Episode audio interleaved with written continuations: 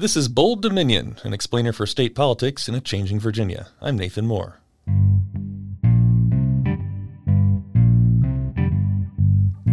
Well, once in a while, the national politics story and the Virginia politics story are the same story.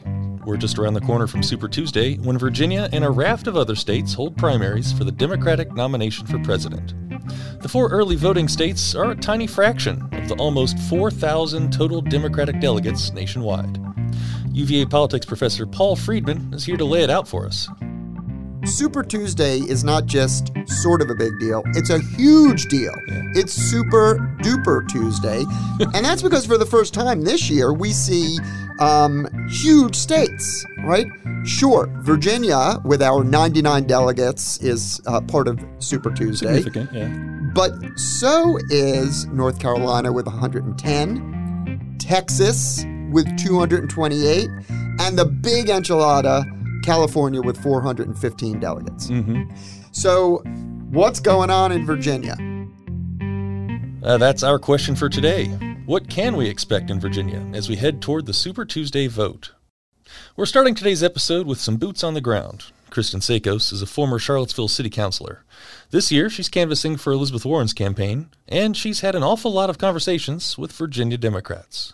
It's been interesting talking to folks about kind of who they support in this primary because a lot of people are really still kind of waffling around and, and trying to figure out who to support. And I think a lot of Democrats have PTSD from the last national election, and they're they're thinking, you know, gosh, we didn't see that coming, and so we need to figure out how to do this so we don't so that doesn't happen again. And I think that some of the, the, the push toward, you know, people like Mayor Bloomberg has been this attempt to like, you know, maybe he's not really what we stand for as Democrats, but but but by golly, he could beat Trump and and so I think you know we're all trying to to handicap the race and figure out who can win. And I I've taken the approach that I think people should just pick who they like um, and then work like hell for whoever wins. Um, that's kind of where I've come down. Uh, leading into Super Tuesday, what concerns are people expressing? What are you hearing? Well, I think you know, for the national office of, of president, a lot of people really are just worried. The anxiety level is high. The consequences of a loss in November for Democrats is, you know, many people consider it catastrophic. Um, we've seen an erosion of civil rights. We've seen an erosion of the environment. We've seen an erosion of, of the rule of law, um, things that make a lot of us feel like that's what our country is supposed to be about, even if we've never quite lived up to it. And that, that those things are being pushed even further back makes us kind of question what this country is and, and how we always considered ourselves talking about values of Virginia. You know, what are the values of the United States, and and are those no longer values that that are upheld? So I think that when any kind of risk has super high consequences, it makes it very anxiety provoking, and people are, are anxious. I find you know you were saying that I'm kind of boots on the ground. I do stuff. That's that's my response to anxiety. I find that that action is the best antidote to anxiety, and so for me, going door to door knocking for anybody um, helps me worry about it less because I feel like at least I'm doing something. On on social media, there's an awful lot of people who seem very very sure that X candidate just isn't going to win. I mean, how do they how do they know that? They don't. that, this is why I don't use my crystal ball at all because you look foolish if you're wrong. so when I say what's going to happen on March 3rd here in Virginia, I'm going to vote. All right. What are the takeaways to think about how Virginia is forming itself as a polity heading into this election? The things that are happening in the state legislature are giving me some hope. Um, we've seen a state legislature that has really done some dirty tricks over the years to keep good things down, to, to, to kill bills, to, to disappear bills, um, to make sure that people were held in a status quo that served some people and not others. And to see that breaking down so quickly in the state legislature year gives me hope that, that you know at the national level that some of the damage that's being done there can also be repaired. Um, and that maybe we can not only repair it but actually move forward in, in repairing some older damage as well. Kristen, thank you so much. Thank you. Kristen Szakos is a former Charlottesville city councilor. So I'm recording this episode about a week before Super Tuesday.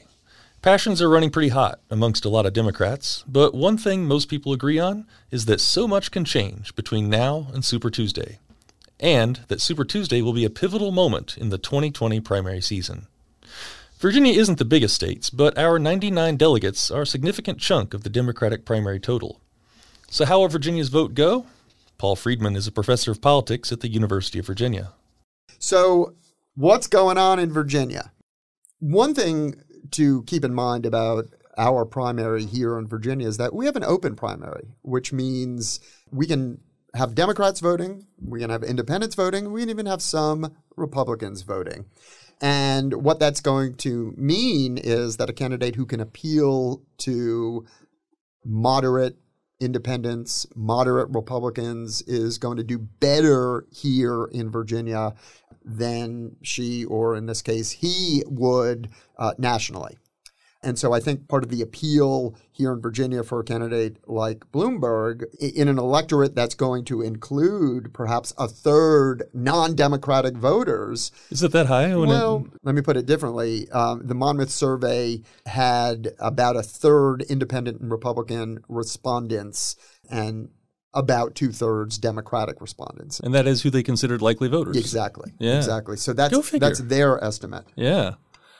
So you've got a, at least the potential to see greater appeal to um, a, a, candidate like Mike Bloomberg, right, who is making his potential appeal to moderates, independents, moderate Republicans a centerpiece of his case that he is the most electable in a matchup against Donald Trump. So, in a lot of these political conversations, we can talk about the polls, we can talk about the issues sometimes that drive them.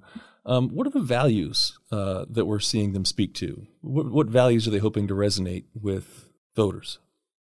Well, one thing that I think uh, all of these candidates would embrace, have embraced in their stump speeches, in their ads, both on television and in social media, um, and uh, on the debate stage, is the value as they see it of defeating Donald Trump in November. Right. This is really, I think, uh, if there's anything that unites Democrats, uh, it is that. Right. And uh, so much of the conversation that Democrats seem to be having among themselves is precisely about electability, about whether or not a Sanders or a Warren is somebody whose policy stands are too far from what a majority of Americans in a general election are are willing to endorse.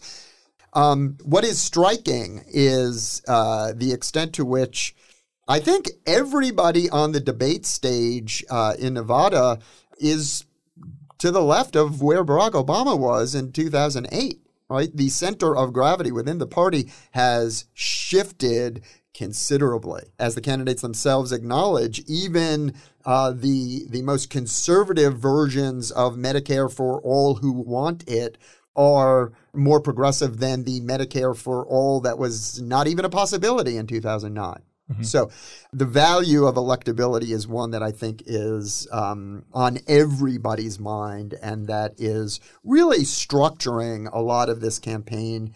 What, um, is, what does electability actually mean, though? I want to tease that out some because it is a term that gets thrown around a lot, and and it's this oddly nebulous thing where people are almost, you know, sort of voters who are talking, citizens talking amongst themselves, are almost like assuming a lot of things about other voters.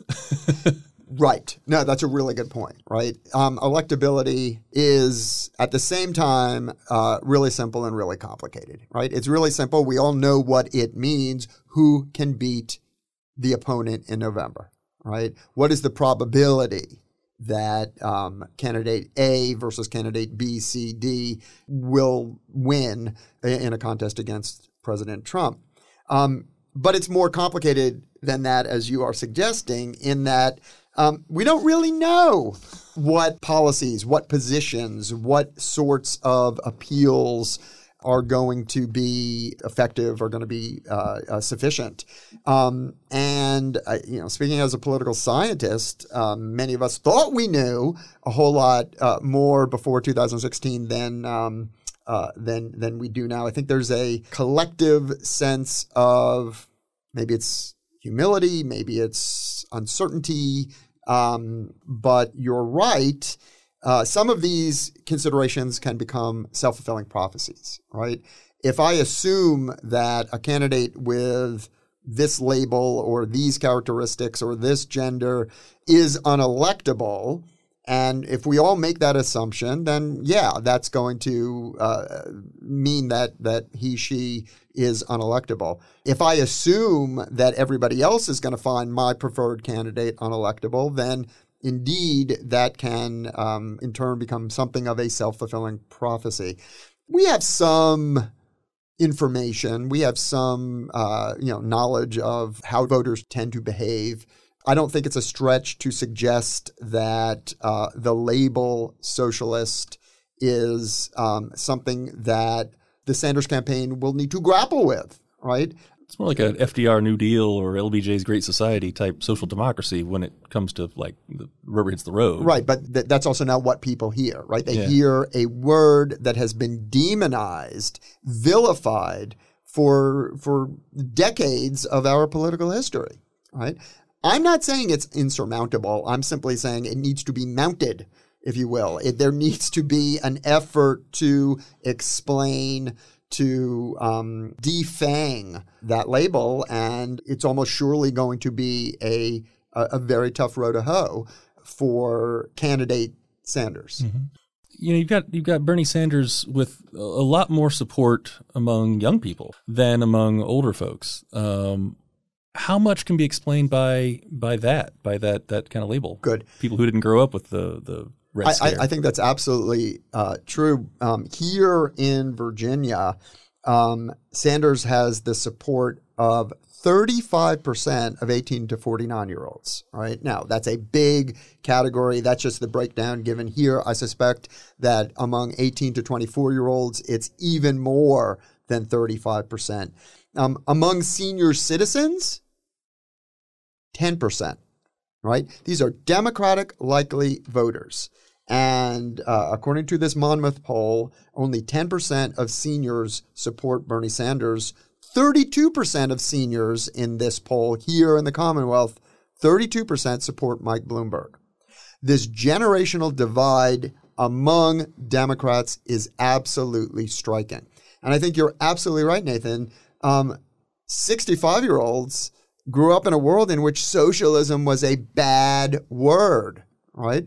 Um, my students have grown up in a world in which socialism as a label does not have that power. and where right? capitalism has been uh, seen as a source of problems at times. Absolutely, absolutely. So it's a striking, um, it's a striking generation gap. Now, I said a moment ago that if Bernie Sanders is uh, is the nominee, he'll have a tough row to hoe, but he may be able to hoe it for exactly these reasons. That he has such a strong base of support among young people in particular. Indeed, uh, uh, increasingly among people of color, uh, in this survey, Sanders and Bloomberg each have 18% support among black voters. Joe Biden has 37%. Right. right? Joe Biden has been, I think, discounted uh, understandably after his relatively poor showings uh, in Iowa and especially New Hampshire. And uh, this is why, this is one reason that the uniformity, the racial and ethnic uniformity of these early states uh, uh, really matters generally and matters in particular this year.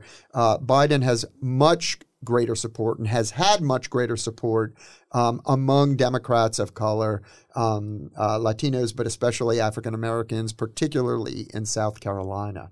And so, as we think about um, what may change as we head into South Carolina and then into Super Tuesday, it may be that he is able to reemerge as uh, as a leading candidate, um, but it may be that he does just fade away.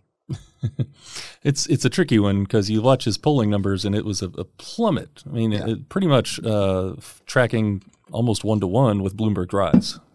Yeah, exactly. And I think um, it's a combination of Bloomberg stepping in to absorb some of these former Biden supporters who you know, essentially became up for grabs as they became disaffected leading up to and then certainly coming out of Iowa and New Hampshire. Uh, but also, Mike Bloomberg has put a lot of money into Virginia. A lot of money. Uh, he's up on the air, but he's also building an infrastructure.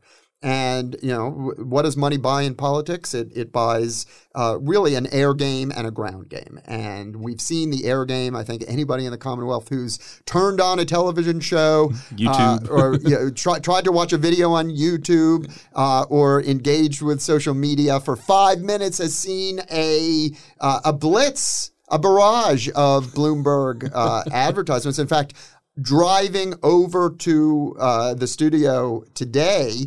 I heard a radio ad for Mike Bloomberg. It wasn't, I'm sorry to say, 91. You weren't listening to my station. We're not in commercial right. here. No, I was. Uh, it, it was a long Grateful Dead song, and I I, I, I, I, I tuned out for one minute and heard a Bloomberg. Heard a ad. Bloomberg ad, and then I came back. So Bloomberg's been everywhere. He has a he has uh, an office downtown uh, in Charlottesville. I don't know about you. I've had uh, precisely two campaign workers knock on my door this season, both of them from the Bloomberg campaign. We're seeing something that is literally unprecedented. We have never seen a candidate jump into the race on November 24th a mere two months before the first voting and rise from under 5% to 22%. percent mm-hmm. Nationally, Mike Bloomberg is essentially tied with Joe Biden at about 16%. They're both uh, behind Sanders, who's got about a quarter of the Democratic vote at this point. So Sanders the front runner, but with Biden and, and, and Bloomberg right behind him. And this is, I mean, it's because of advertising. Yeah. Uh, Mike Bloomberg has spent an estimated $330 million on television ads across the country, including about $3 million here in the Commonwealth. Trump has spent $25 million on Facebook. Bloomberg has spent $46 million on Facebook. Wow. All right. Before Bloomberg got into the race, the story about digital advertising was the supremacy, the dominance of the Trump campaign. And so um, it, it's difficult to overstate the extent of the Bloomberg investment in advertising. And that means so much because advertising is the way in which uh, candidates can completely control their message what they look like, what they sound like, what music is involved, what other people, what images. Uh, this is all under the complete control of the candidate. And uh, that's not true in debates. And that's not true in face to face encounters. All right, hang tight for a minute. We're going to take a quick break and come back for the second half of our conversation with UVA politics professor Paul Freedman.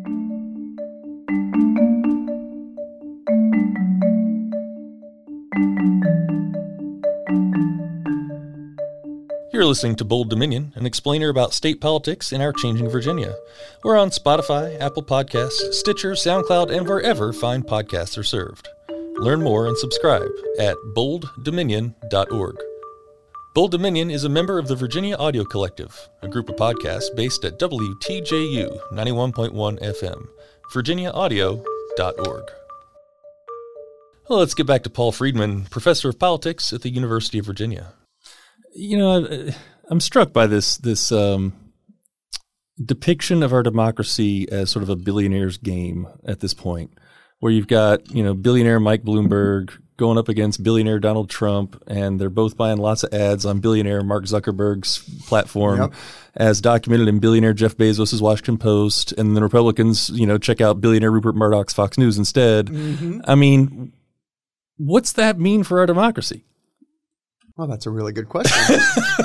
um, let's be clear about something very important. Um, this election did not create these billionaires, Right. right?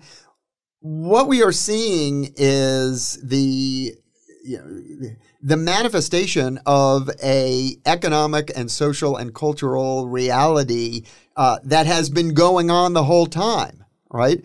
What's different is what you've just suggested, right? That oh, now we see them, right? Um, and so, you know, let's be specific in terms of what what we find objectionable, right? Are we objecting to the existence of billionaires? Right? If so, you've got a good friend in Elizabeth Warren, right? Are we objecting to um, their visibility? Well, I hope not, right? This is us facing up to a reality that has already been there. Are we objecting to the role of money in politics? Um, that is certainly worth paying attention to, thinking about, and deciding uh, whether or not we think it's appropriate for democracy to be so available to to money. But that's not new in 2020 either, right? That has been with us from the beginning, and we have at various points in our political history cared more or less about the role of money in politics. Um, I'm not suggesting that that, that abated, uh, but it was not at the top of the agenda. But I think it's getting there now for all of the reasons that that you suggested, and certainly Mike Bloomberg is bringing into stark relief the the, the power of money, the political power of money. I don't think that's going to fade away. I think concerns about that, whether whether you think that this constitutes buying democracy, buying a presidency, distorting the process, um, you know, many of these candidates who have worked uh, very hard to build a a campaign on the basis of many, many, many hundreds of thousands of small donors um, think that that's either how it should be done or how they have to do it. Mm-hmm. Right. Um, but the power, the political power of money in the context of a political campaign, that's not new in 2020. Right, of course. Returning a little bit to the values of some of these candidates, you know, Biden and Bloomberg, you kind of look at their messaging, at their issues, and it, it feels like the values there are electability, the values to beat Trump, the values to kind of get back to normal. Um, you look at like a Sanders or a Warren, and the value is a much more like economically progressive vision. Right. Um, so I'm, I'm wondering if here in Virginia, where you do see Biden and, and Bloomberg polling above the national above their national averages, um, do a lot of Virginia Democratic voters, Democratic primary voters, just seek the normal? I think the question of, you know, what's the future trajectory of the country is is a critical one, and there is, as you've suggested, a strain of thinking, maybe even a yearning to go back to. Um, I think for many Democrats, uh, there is a deeply felt desire to press rewind and go back to some point, right? Certainly prior to November of 2016 uh, and then start start the tape from that point, right? Get back onto whatever track uh, uh, we leapt off of, and in that sense, return to the normal history, the history that we thought would play out, right? And so I think that that is a palpable desire for many Democrats. But for many other Democrats, I think there is a strong sense of no, we're not going back. We can't go back. There's nothing to go back to. And uh, we want a candidate who will articulate a, a vision of a future that is. Uh, that is better, that is uh, uh, that leaves all of this behind by moving forward, not by moving back. That embraces a, a positive, affirmative vision of what this country can be. And you know, I think there's a a sense in which this profound split in visions for the future maps onto assumptions and maybe fears about electability right? And so Um, it may be that some voters like the idea of moving forward into a world in which, yeah, we've got universal health care uh, the way Bernie Sanders is describing it, but don't think that that is possible right? Given the fact that the electorate in November is, you know, here in the Commonwealth, but nationally is not going to look like the electorate on Super Tuesday. Right. I want to I think it's really important as we head toward Super Tuesday to appreciate how much is in flux and that as we were saying earlier, although it feels like this election campaign has been going on forever. It's still at the very beginning. And there are so many developments that can shape uh, the state of the race and the and the outcome. Um, it, it's really important to keep that in mind. Even a even a good survey of voters in a given state or or uh, a national sample of voters is a snapshot. And in this most recent snapshot of voters here in the Commonwealth by Monmouth University. They asked who you support. 11% didn't know, were undecided. But they went further. The, uh, the folks who did express a preference um, were asked Are you firmly decided on your candidate choice, or are you open to the possibility of voting for a different candidate on primary day? Only 25% were firmly decided. No kidding. 44% were open to uh, voting for a different candidate on primary day, which again was only two weeks after uh, uh, the survey was conducted. Um, 18% said there was a high possibility that they would change their minds. And so I think it's really important for us to keep this degree of fluidity uh, in mind and, and, to remember uh, how dynamic this process is. So this is going to post about a week before Super Tuesday. I mean, this is all, n- none of it matters. It's all going to change.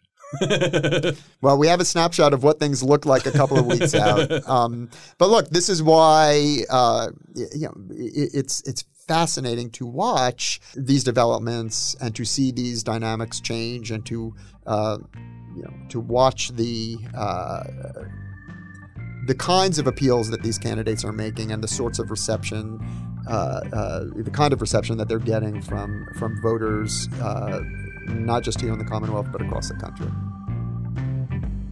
Paul Freedman is a professor of politics at the University of Virginia. Thanks to him and to Kristen Szakos, former Charlottesville City Councilor, who we heard from earlier in the show. Bold Dominion is online at bolddominion.org. Go ahead and subscribe. You know you want to. Thanks so much to our assistant producer, Aryan Balu. I'm Nathan Moore, and I'll talk with you again next time.